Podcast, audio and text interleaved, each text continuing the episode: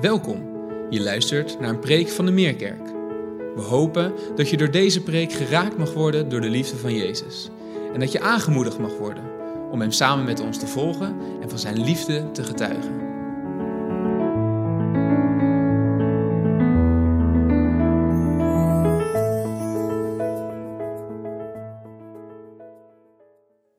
Lieve mensen, ehm, het is toch wonderlijk hè, dat ik hier dan zit en dat ik dan als christelijk geformeerde voorganger hoor dat de baptisten retraite gehouden wordt hier in de Graankorrel. In een CGK. Ik ben nog nooit geweest. Dus ik denk dat ik hun ga bellen.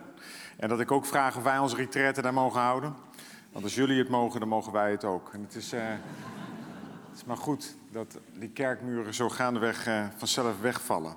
Daar ben ik blij mee.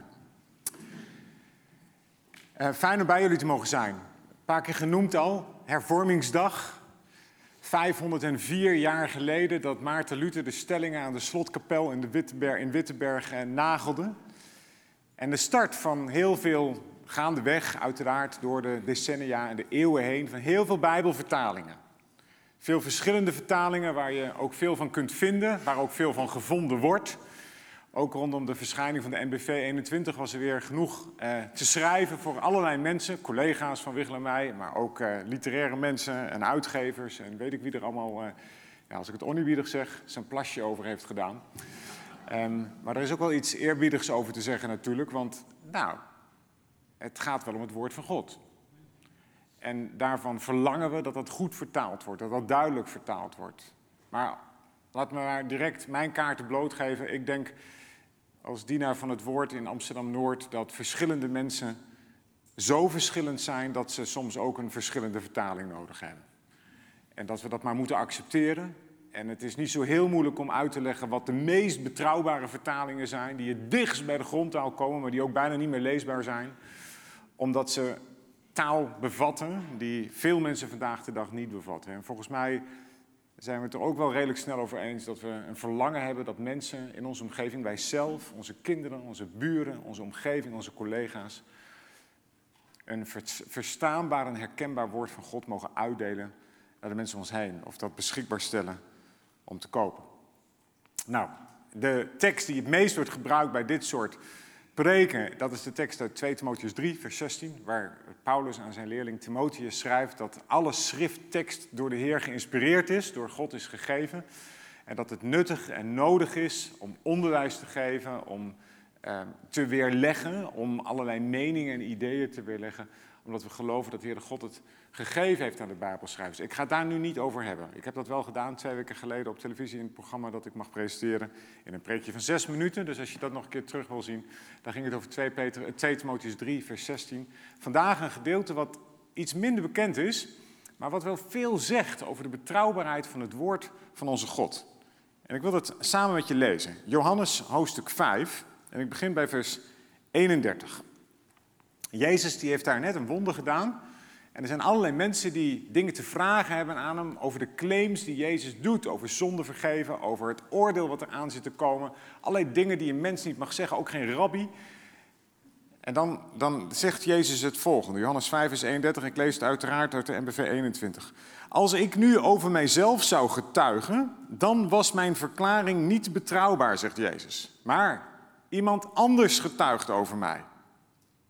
En ik weet dat zijn verklaring over mij betrouwbaar is. U hebt boden naar Johannes gestuurd, Johannes de Doper. En hij heeft een betrouwbaar getuigenis afgelegd. Niet dat ik het getuigenis van een mens nodig heb, maar ik zeg dit om u te redden. Johannes was een lamp die helder brandde. En een tijd lang hebt u zich over zijn licht verheugd. Maar ik heb een belangrijker getuigenis dan Johannes.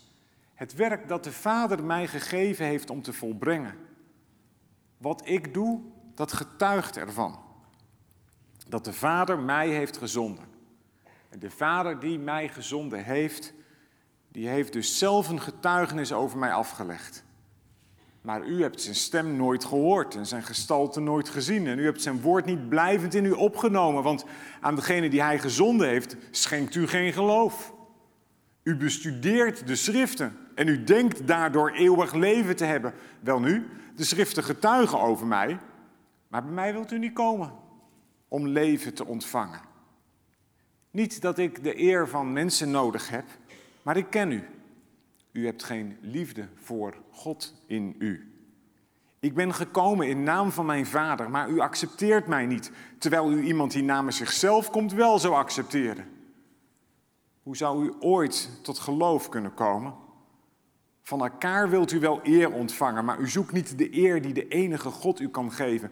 U moet niet denken dat ik u bij de Vader zal aanklagen. Mozes, op wie u uw hoop gevestigd heeft, die klaagt u aan. Als u Mozes zou geloven, zou u ook mij geloven. Hij heeft immers over mij geschreven. Maar als u niet gelooft wat hij geschreven heeft, hoe zou u dan geloven wat ik zeg? Stevige woorden vanmorgen van de Heer Jezus aan mensen die de schriften kennen, die weten wat er geschreven staat en die geen keuze hebben gemaakt om de man waar het over gaat in die schriften, de Heer Jezus Christus, te volgen. Als je met mensen spreekt om je heen of hier vanmorgen zelf zit en de nodige twijfels hebt bij het woord van God, om wat dan ook, om wat je hebt meegemaakt in de kerk, dat je niet bent opgegroeid met God en met geloof, om teleurstellingen, frustratie die je hebt meegemaakt, pijn die jou gedaan is, dan kan het maar zo zijn dat bij jou in je hart of in je omgeving mensen zeggen, ja, die Bijbel, woord van God, prima hoor, 2000 jaar oud. Kom op. Wie zegt dat dat waarheid is? Moslims zeggen tenslotte dat de Koran de waarheid is. Joden hebben hun geschriften, naast dat wat wij daar ook van hebben in onze Bijbel. En ga zomaar door. Nou ja, moslims geloven dat de Koran een openbaring is die God uit de hemel gegeven heeft. En als je leeft zoals de Koran het zegt, dan kun je redelijk zeker zijn van je redding. Al zou je dat nooit over jezelf zeggen. Joden hebben hun eigen interpretatie, inclusief alles wat daarbij komt aan wetten. Christenen geloven niet dat deze Bijbel de openbaring van God is. En als je zo leeft, dan word je gered. Wij geloven dat Jezus de openbaring van God is. En over Hem lezen we in het woord van God. En dat woord is ja de waarheid, maar je kunt de Bijbel uit je hoofd leren en de schriften bestuderen en de kern gemist hebben. Want daarom gaat het hier zo vaak in de liederen die we zingen en in de verkondiging om Jezus Christus en die gekruisigd.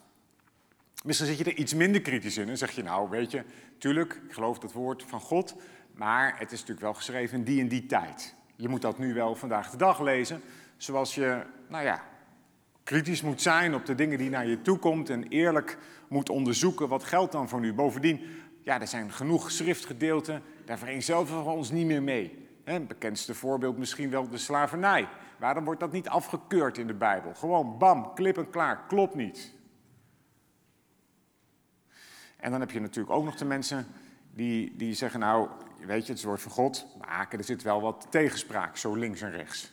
Maar ja, goed, het zijn ook mensen hè, die het geschreven hebben, dus ja, ja, dan kun je altijd allemaal op hetzelfde uitkomen.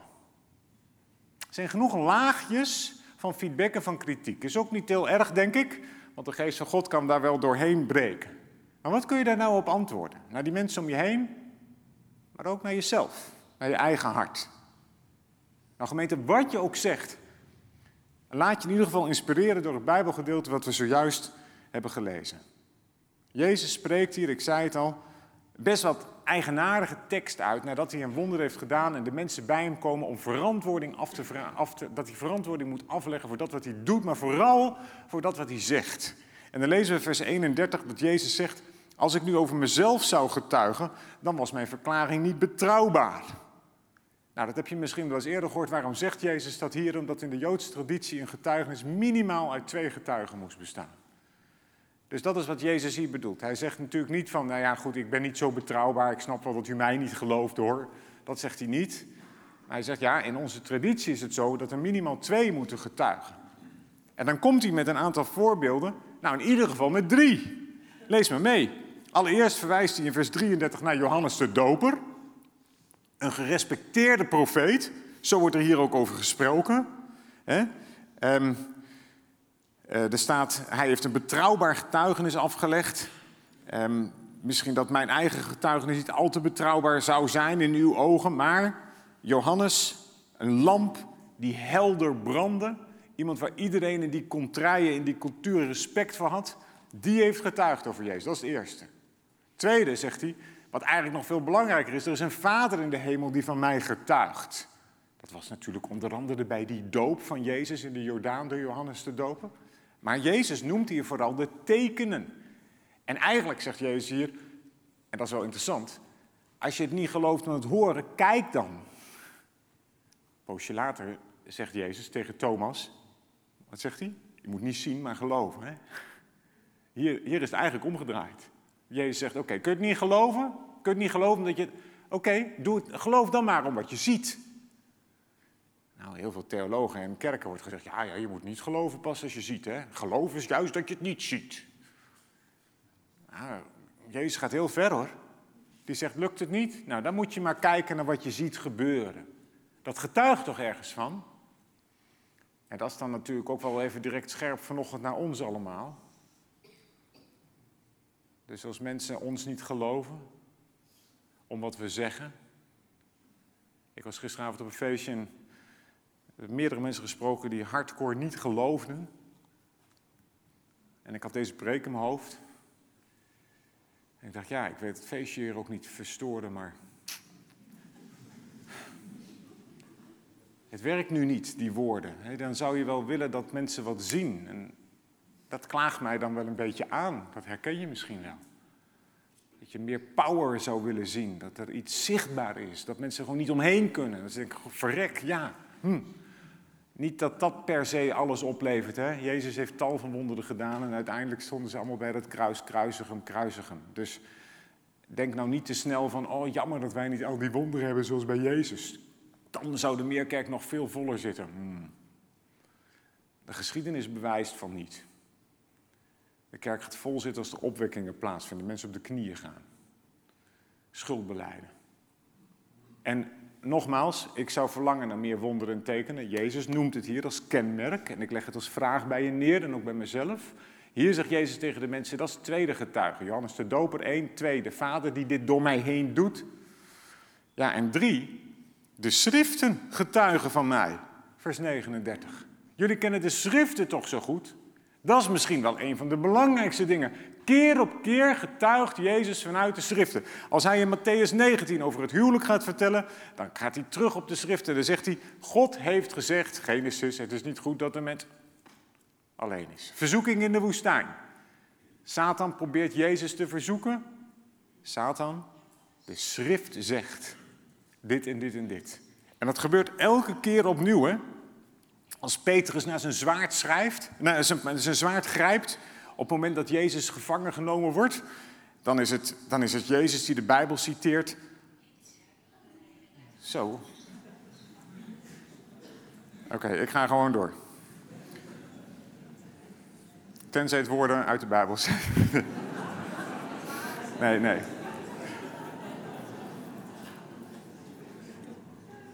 Oké. Probeer eens even vast te houden. Een paar voorbeelden. Hè. Matthäus, het huwelijk en, dan, en dat Jezus terug hebt op Genesis. Uh, dat je de verzoeking in de woestijn hebt. En Jezus zegt, de schrift zegt, hè, Satan, je mocht de Heer je God niet verzoeken. Uh, Petrus, Petrus die zijn zwaard grijpt. En wat zegt Jezus? Hé, hey, Petrus, pas op. Wie het zwaard grijpt, zal door het zwaard gedood worden. Jezus aan het kruis. Wat citeert hij? Psalm 22. Mijn God, mijn God, waarom hebt u mij verlaten? Je kunt talloze voorbeelden noemen. Dat Jezus, de Heer, die woorden uit het Oude Testament haalt, aanhaalt voor zijn bediening, voor het leven van de discipelen, voor de volgelingen, voor jou, voor mij. Dat is wat er gebeurt. Nou, dan terug naar die eerste opmerking van zojuist, waar ik mee begon. Als mensen in jouw omgeving, als jij zelf zoekt, worstelt en twijfelt, ik ga niet proberen je over de streep te trekken, ook niet je over te halen, dat moet die geest van God maar doen. Maar als je Jezus wil volgen, en je hebt moeite met de Bijbel, dan gaat er iets niet goed. Ik kan het niet anders maken. Je volgt Jezus die voortdurend in zijn eigen leven citeert uit. Geen jota, geen titel, geen Hebreeuwse letter, geen kommaatje wordt er afgevinkt, zegt Jezus. Doet er niet meer toe. Alles doet er nog steeds toe. Dus ik snap het wel, want het voelt ook wel lekker, hè? Jezus volgen, mooi figuur, beetje rebel soms bij tijden, inspirerend. Nou ja, die woorden van God, ja, tuurlijk, woord van God, maar je moet natuurlijk wel lezen voor nu. Ja, ja. Maar vrienden, zet je Jezus dan op de momenten dat het lastig wordt met je afstandsbediening uit? Als het echt kritisch wordt, doe dat met je vrienden ook zo trouwens, of met je man of je vrouw. Dat als het moeilijker wordt en ze dingen tegen je zeggen die kritischer zijn, dat je dan zegt van we zijn nu niet meer getrouwd met elkaar of we zijn geen vrienden meer. Juist die momenten dat de Bijbel schuurt, juist die momenten dat je denkt, ah, pijnlijk, hm, gaat het over mij? Hoop ik niet zeg. Al die keren dat je denkt, nou, dit is stevige kost. Of die Jezus, die keren, gemeente van Jezus Christus, word je gevormd door het woord van de Heer. Dan paart de Heilige Geest zich met die woorden van God en kan er iets gebeuren. Dan gaat het iets doen. En ik hoop dat je dat wil accepteren en dat je niet bij jezelf te snel zegt: dit is van die tijd, dit is van vroeger. Ik doe het ook en ik heb het volgens mij twee jaar geleden hier een keertje gezegd. Mijn opa en oma en ik heb ook zo'n godvrezende, van die godvrezende grootouders waar ik ongelooflijk dankbaar voor ben. En, maar als ik er ben, tegenwoordig hou ik soms wel mijn mond. Ik ben 43, ik ben de oudste kleinzoon, genoemd naar mijn opa. En dan zegt hij, maar jongen, en dan komt er zo'n verhaal. Uit de Bijbel. En dan denk ik, ja opa, maar u bent wel 92, 93. dat zien we vandaag toch een beetje anders. Maar ik ben natuurlijk gestopt om te discussiëren, want ik ben de man dankbaar dat hij bidt voor me en weet ik het. Tot ik pas naar huis reed en dat ik dacht, ja, Jurjen, en als jij 93 mag worden, dat denk ik niet, maar um, dan zullen jouw kleinkinderen dus ook zulke dingen denken. Ja, opa Jurjen. Dat dachten ze zo in 2021, maar in 2060 natuurlijk niet meer. voel je hoe gevaarlijk dat is? Als jij wel eens denkt hè, dat, van ja, goed, vroeger, toen dachten ze zo. Als je zo wel eens denkt, als je jezelf erop betrapt, je gooit je eigen glazen in. Want wat je eigenlijk doet is zegt, wij, wij snappen het. En wij lezen de Bijbel zoals die bedoeld is. We zijn allemaal onderhevig aan de tijdgeest. Allemaal onderhevig aan de geest van de eeuw. Dat nogmaals is niet heel erg als je maar bewust bent. En als je die Bijbel als woord van God naar je toe wil laten komen, waarbij het mag schuren, waarbij het mag wringen, waarbij het soms een beetje pijn doet. Anders gezegd, niet zelf bedacht, door eh, nou ja, goed, een van de theologen, die zei, je moet ervoor zorgen dat het woord van God jou leest. In plaats van dat jij het woord van God leest. Dat is eigenlijk ook wat Jezus hier zegt. U leest de schriften, u bestudeert de schriften, maar u haalt er niet uit wat erin zit. Waarom niet? Omdat je het leest, leest en wat wil God nou tegen me zeggen, wat wil God tegen me zeggen? Nee, het moet andersom. Het woord van God moet jou gaan lezen. Dat je het tot je neemt en opnieuw en opnieuw en weer eens een hoofdstuk of weer eens zo'n psalm en weer zo'n vers, dat je in je hart geraakt wordt en denkt, ja, maar dit gaat over mij, hier moet ik wat mee. Ja, en dat is het werk van de geest. En als je dat mist, dan moet dat je gebed zijn. Dan hoop ik dat je vandaag en na vandaag op de knieën wil. En dat je niet bidt om allemaal tekenen en wonderen. Maar dat je zegt, Heer God, ik heb een probleem. Ik lees de Bijbel en het is alsof er niks gebeurt. Zwarte letters op wit papier. Mag het gaan leven. Ook als het pijn doet. Kneed mij, Heere God, voor mij. Laat het woord van God mij lezen. In plaats van dat ik het lees met mijn brilletje op en mijn interpretaties die mij wel uitkomen. Volgens mij ontzettend belangrijk. Twee kleine uitstapjes op grond van deze versen. Je kunt zeggen dat de Bijbel zich ergens tegenspreekt. Dat deden die, de Joden eigenlijk ook, hè? Die zeiden dan tegen Jezus van, ja, maar Mozes zegt. En dan gaat Jezus er tegenin en zegt wacht even, Mozes zegt, Mozes, als u Mozes zou geloven, zou u ook mij geloven. Want Mozes heeft over mij geschreven. Maar als u niet gelooft wat hij geschreven heeft, hoe zou u dan geloven in wat ik zeg? Nou, als je het even heel scherp zegt, of als je iets minder vertrouwt met de Bijbel, hoezo Mozes heeft over Jezus geschreven, waar dan precies? Die teksten vind je niet zo snel, hè? Natuurlijk niet. Maar dit zijn dus de Bijbelgedeelten waar je ziet in het Nieuwe Testament, tweede deel van de Bijbel, dat dat Oude Testament cruciaal belangrijk is om het Nieuwe te begrijpen. En dat als Mozes het over, nou laten we eens een voorbeeld nemen, het lam heeft, het offerlam. Eh, wat God geboden had, wat, wat geslacht werd toen ze Egypte uitgingen en dat bloed op de deurposten gestreken werd, dan ging het natuurlijk niet alleen om dat lammetje. En dan ging het natuurlijk niet alleen om dat bloed, als zou je daardoor gered worden. Maar dat wees heen naar het lam, naar Jezus. Dus hier heb je zo'n tekst waar Jezus zelf aangeeft, Mozes sprak al over mij. Dat is niet leuk door theologen bedacht, oh die proberen altijd weer het Oude en het Nieuwe Testament aan elkaar te verbinden. Sommigen doen het wel heel vaak. Ik probeer me daar ook altijd in te hoeden. Ik denk dat ik ook wel eens die fout maak. Je moet niet alles vergeestelijken vanuit het Oude Testament naar het Nieuwe Testament. Maar Jezus zelf geeft aanleiding om dit te zeggen. Mozes praat over mij. Mhm. Ja, en David ook. En Jesaja en Micha en nog veel meer. Jezus is het die in het Nieuwe Testament ons laat zien. Daar put ik uit. De schriften getuigen over mij. En het andere uitstapje, vers 39 en vers 40. U bestudeert de schriften en u denkt er door eeuwig leven te hebben. Nou, die schriften getuigen van mij, maar u wilt niet komen om leven te ontvangen. Het is heftig. Mensen zijn bezig met het woord van God. Ze zijn bezig met de schriften. En Jezus zegt het is niet genoeg. Of anders gezegd, je focus is verkeerd. Je bent aan het studeren en aan het studeren en aan het studeren. Is dat niet goed dan? Jawel. Er zijn tal van teksten die wijzen op goede studie. Die bekendste, die ook het meest weer gebruikt wordt en geciteerd wordt, is dat mijn volk, zegt de profeet, ondergaat door een gebrek aan kennis. Nou, wat is een gebrek aan kennis? Dat je het niet snapt, dat je niet weet, dat je het niet geleerd hebt, dat je het niet gelezen hebt. Dus moet je dat woord bestuderen? Ja. Maar hoed je ervoor dat je dan gaat focussen op één puntje. Ja, ik, Wichel heeft me niks ingefluisterd voor nu, dus laat dat even duidelijk zijn. Maar er zijn in elke kerk mensen die zitten op het koninkrijk van God. Of die zitten op de Heilige Geest. Of op Israël. Of op de toekomstverwachting. Of op, nou ja. En ik, ik hoop dat je dit nu niet interpreteert als negatief, want ik ben blij met zulke mensen van mij in de gemeente. Die, die op een bepaald onderdeel zich vastgebeten hebben en alles uit de Bijbel daarover bij elkaar geschraapt hebben en daar iets goeds van gemaakt hebben. Maar pas op dat dat niet je nieuwe theologie wordt. Ik hou van de bergen en als ik met jou in de bergen zou zijn en je zegt je moet daar en daar in Zwitserland, in, in, in de Wallis of zo, moet je die top op, want daar heb je het mooiste uitzicht. En ik ga naar boven en ik kom weer beneden en, uh, en, en je zegt tegen me en? En hoe was het? En ik zeg, nou moet je nou eens kijken, joh. Ik heb wat zand meegenomen. Kijk, dat lag er en dat. En ik zag nog uh, mooie steenarend vliegen. En uh, ik heb nog de luchtvochtigheid gemeten. En, en, je kon volgens mij wel... je kon echt wel een paar kilometer ver weg...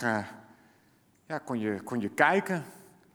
En je zegt tegen me van, maar joh, maar, maar, maar, dat is leuk, dat is aardig. Maar heb je genoten gewoon van die bergen, van het uitzicht en van het dal en van... En dat ik dan tegen je zeg, oh sorry, daar heb ik niet echt op gelet. Het is een beetje een simplistisch voorbeeld, maar ik hou van die simpele voorbeelden. Maar als je te veel bezig bent met een van die onderdelen, wat een geoloog doet, of een vogelaar die met vogeltjes bezig is, of met iemand die met luchtvochtigheid bezig is, is dat fout? Nee, natuurlijk is het niet fout. Maar als je daarop focust en het geheel niet meer ziet, let op, dit boek is één. En je moet het geheel in beeld houden, voor ogen houden.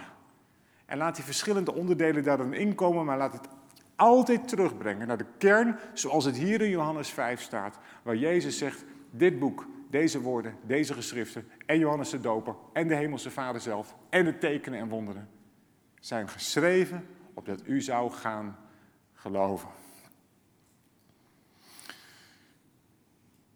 En daarom, gemeente van Jezus Christus, vindt het woord van de Heer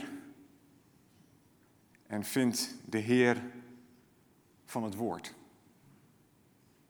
Het is mijn diepste overtuiging dat je dan ook de autoriteit van het woord van God gaat zien. Dat dit boek, dat dit woord boven je leven mag staan. Ik weet niet precies hoe jullie dat hier in de Meerkerk doen, maar ik krijg nog steeds best wel vaak in Hoop van Noord de vraag: wat vinden jullie van dit en wat vinden jullie van dat? En dat zijn mensen die nog geen lid zijn bij ons, maar die willen dat eerst weten. En dan zeg ik: sorry, maar ik, ik heb eigenlijk liever niet dat ik daar een antwoord op geef. Wat wij vinden is dat dit de Bijbel het woord van God is.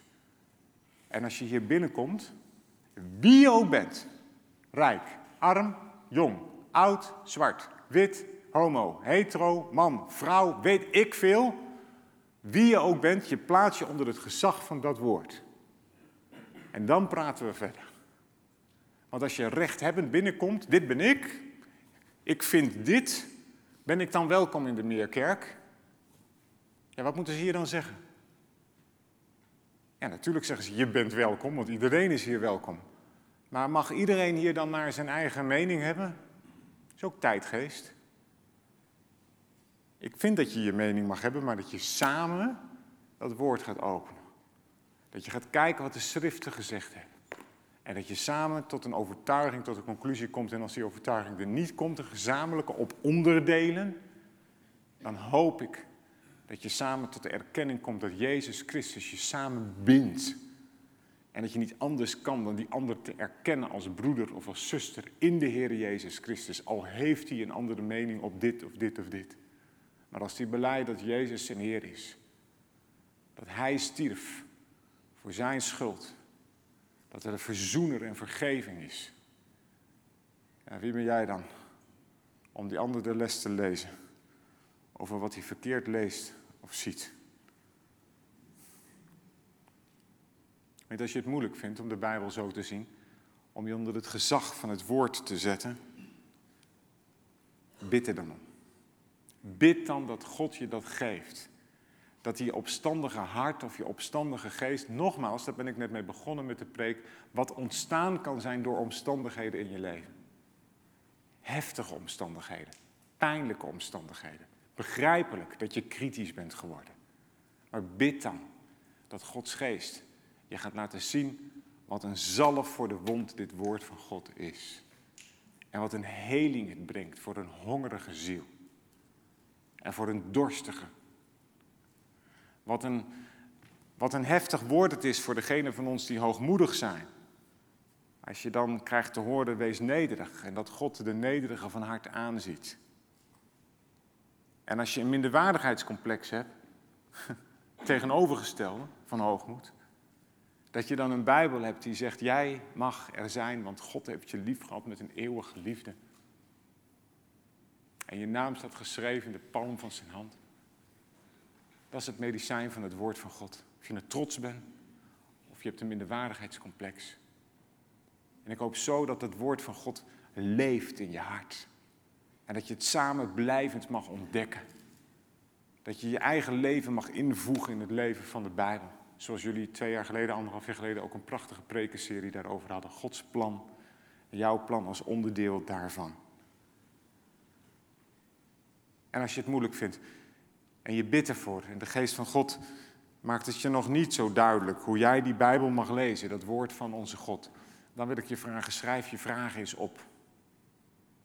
Veel van jullie zijn betrokken bij kringen en anders is hier een prachtig team van mensen.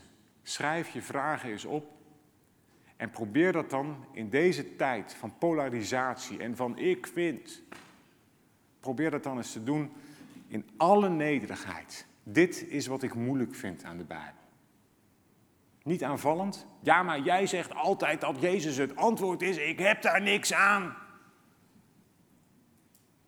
Maar vraag het, joh, maar het helpt mij niet. Ik vind het moeilijk. Het lukt me niet om dat te geloven. Wat zou je tegen me zeggen? Schrijf eens op welke Bijbelgedeelte je moeilijk vindt en waar je niet uitkomt. Breng het eens in op je kring. Ga het gesprek erover aan. Ga samen bidden. Wees niet benauwd als je die avond op je kring geen antwoord hebt. Hallo, we hebben nog tijd, tijd, we leven nog. Je wordt toch nooit een gediplomeerd christen, dus je mag blijven leren. Komende maanden, komende jaren. Dat hoeft allemaal niet vanavond opgelost te zijn. Stel je vragen aan elkaar, ga op zoek en ga dan in gebed. Ik had een dame bij ons in de kerk, Dieneke heette ze. En toen ze kwam, domineesdochter. Geloof helemaal kwijt. Zonder dolle 120 vragen had ze op vijf A4'tjes geschreven. En ze kwam in de kerk met een vriendin mee en ze zei, dus jij bent de dominee? Ik zei, nou, ik probeer het. Toen zegt ze, als je hier een antwoord op hebt, dan ga ik geloven. Ik dacht, nou, nou we zijn begonnen, een andere broeder en ik. En bij de 21ste vraag was ze om. Gaf ze zich gewonnen. Heeft ze beleidenis van haar geloof gedaan. Heeft ze Jezus leren kennen. Is ze anderen gaan helpen op hun geloofsweg. En ik heb haar daarna natuurlijk gevraagd, maar wat nou met die andere 99 vragen? Toen zegt ze, Jurin, ik zal er nooit allemaal antwoord op krijgen. Maar dat hoeft ook niet, want ik heb de waarheid gevonden. Zeg, wat is de waarheid dan? Dat is Jezus. En ik wil het niet tegen elkaar uitspelen, hè? want de geest der waarheid, de Heilige Geest, uw woord is de waarheid. Maar in de kern is Jezus als persoon de waarheid. Wie van ons, ikzelf of jullie, ooit de Bijbel gebruikt om een ander mee om zijn oren te slaan, dit is de waarheid, die heeft het niet begrepen. Zo. Want de waarheid is een persoon. En een persoon leer je niet kennen door hem uit je hoofd te stampen. Dat deden die mensen waar Jezus tegen zei. U weet het allemaal precies. U hebt de schriften bestudeerd en u hebt de kern niet te pakken. U ziet niet dat dit gaat over mij. Zoals de Emmausgangers de uitleg moesten krijgen van de grote leermeester zelf van Jezus. Jezus is de waarheid in persoon. En een waarheid die in een persoon zit kun je alleen leren kennen door die persoon te ontmoeten. Nou, er zijn hier zat mannen en vrouwen die 30, 40 jaar getrouwd zijn. En die moeten zeggen, ik ken mijn partner nog steeds niet. Ik snap ze nog steeds. Ik, ik ben 21 jaar getrouwd, ik snap mijn vrouw ook nog steeds niet. Heel vaak niet. Maar ik vertrouw haar 100 procent. En ik zie dat stelletje kijken dat vrijdag gaat trouwen. Denk maar niet dat je elkaar kent, hoor, nu je gaat trouwen.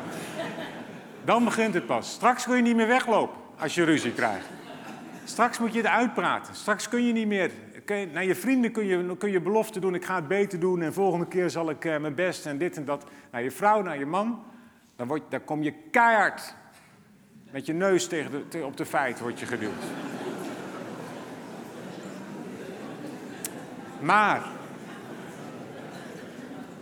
maar gemeente, als je man, als je vrouw en ik realiseer me, er zijn ook mensen die zijn niet getrouwd. Een goede vriend, een goede vriendin.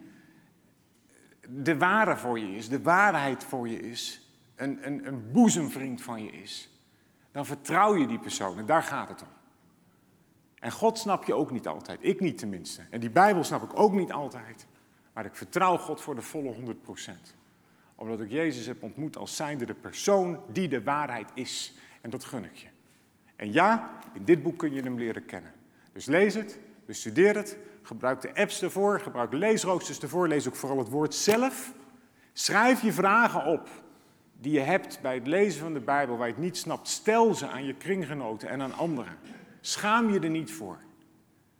Deden we dit maar meer met elkaar. Kom er maar vooruit, zodat we samen verder mogen hobbelen achter de Heer Jezus aan. En steeds meer mogen groeien in kennis en, jawel, genade. Dat weet je nog wel hè, van de vorige keer. Niet groeien in geloof.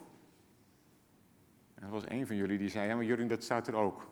Dat klopt, dat is een analyse van Paulus. Die zegt, ik heb gehoord dat u, dat u, eh, dat u, dat u in uw geloof eh, volwassen bent geworden. Eh, in dat, eh, even andere woorden, maar in, dat eh, Bijbelgedeelte. Dus ja, er is groei in geloof nodig. Maar de opdracht is er niet groei in de geloof, geloof. Je moet niet groeien in jouw geloof. Je moet groeien in genade. Ja, dat is pijnlijk, want dat is minder van jezelf en meer van hem. Niks, uh, ik, ja, kan, ik kan dit al. Ik geloof dit nu. Nee, je moet kleiner worden. Moet, moet je minder je moet minder geloven in jezelf. En meer geloven dat God in jou wat wil doen. Groei in de kennis en de genade van onze Heer Jezus Christus. En dat kan door het woord te lezen en de lessen ter harte te nemen. Dit zijn de schriften die van mij, zegt Jezus, getuigen. Laten we een moment stil zijn. En dan wil ik graag samen met je bidden en de Heer vragen Of hij ons wil vergeven voor die keren dat we onze eigen mening over de Bijbel hebben heen gelegd. Misschien zelfs onbewust. Ja, Heer God, dat willen we tegen u zeggen. Veel van ons zijn met u opgevoed, anderen zijn bij u terechtgekomen. De afgelopen jaar, jaren. Maar we willen beleiden vanmorgen dat we beseffen dat wij allemaal, net als die Joodse mensen tegen wie u sprak in Johannes 5, door onze bril de Bijbel lezen.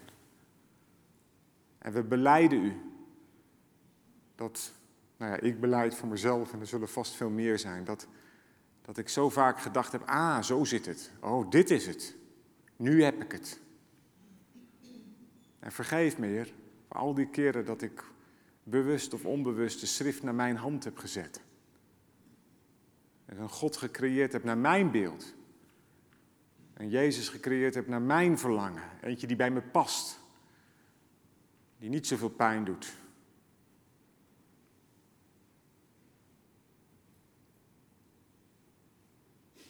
Jezus, we willen u vragen of u werkt met uw geest in onze harten. Zodat ook wij zullen zien dat de schriften het zijn die van u getuigen. Zodat ook wij zullen bekend staan zoals Johannes de Doper bekend stond als een groot licht. Zodat we bekend zullen staan zoals Jezus om zijn tekenen en wonderen. En als mensen om ons heen ons niet kunnen geloven op grond van onze woorden, wat ik wel snap, dat ze het dan zullen zien en niet meer onderuit kunnen. Maar ook dat we in alle heerlijkheid zien dat u zelf voortdurend de schrift op uzelf betrok. En u bent onze leermeester, Jezus. Achter u willen we aan. U willen we kennen als waarheid. U willen we omarmen. U willen we liefhebben. U willen we zeggen, Heer, ik vertrouw u, al snap ik u niet. En al snap ik de Bijbel niet. Maar u hebt het leven in overvloed gegeven. Mogelijk gemaakt voor ons allemaal. En ik wil u bidden, Heer Jezus, of u ons vandaag op deze Bijbelzondag een keer flink bewust maakt. Van de grootheid en de heiligheid van het woord van God. Van de zegen dat we die hebben in onze eigen taal. Dat we kunnen kiezen uit allerlei vertalingen. Maar ik wil u ook bidden. Ja, Heer, dat u ons ontdekt aan verkeerd Bijbellezen. Mij en ieder die hier zit en die dat wil. Die daar ontdekt wil worden. Door uw geest. Opdat we daadwerkelijk mogen gaan lezen. En die stevige woorden uit Johannes 5 niet over ons gaan. Je bestudeert de schrift, maar je hebt mij niet ontdekt.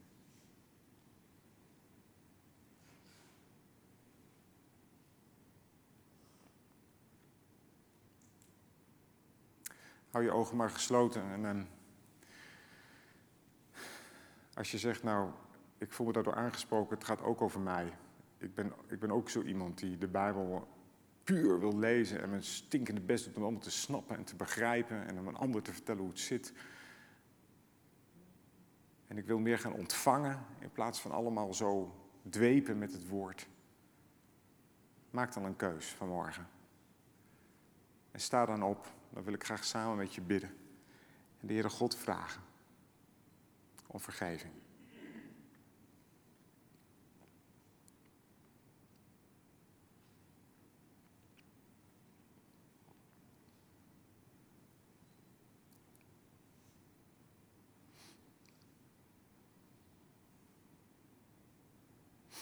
Heer Jezus, vergeef ons en vergeef mij. Van al die keren dat ik de hoogmoed had. Dat ik dacht dat ik het allemaal wel snapte en wist en begreep. En er met een gestrekte benen inging in discussies rondom uw woord. En vooral de uitleg ervan. Vergeef me, Heer. Als ik soms hele Bijbelgedeelte uit mijn hoofd kende, maar niet begreep wat het was en wat het bedoeld was te zijn.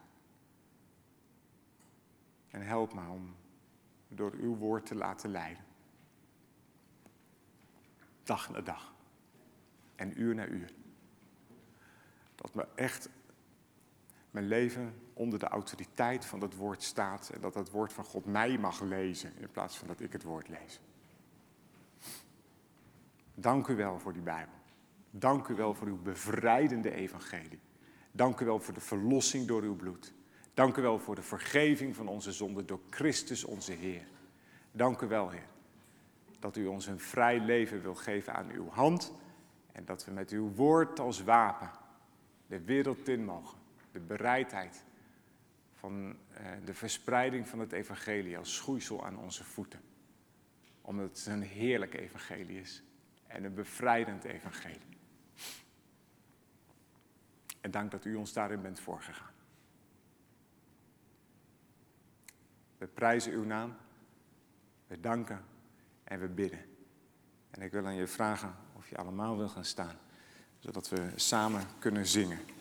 Het lied Al wat ik ben, een gebed, leg ik in uw hand. Amen. Fijn dat je hebt geluisterd.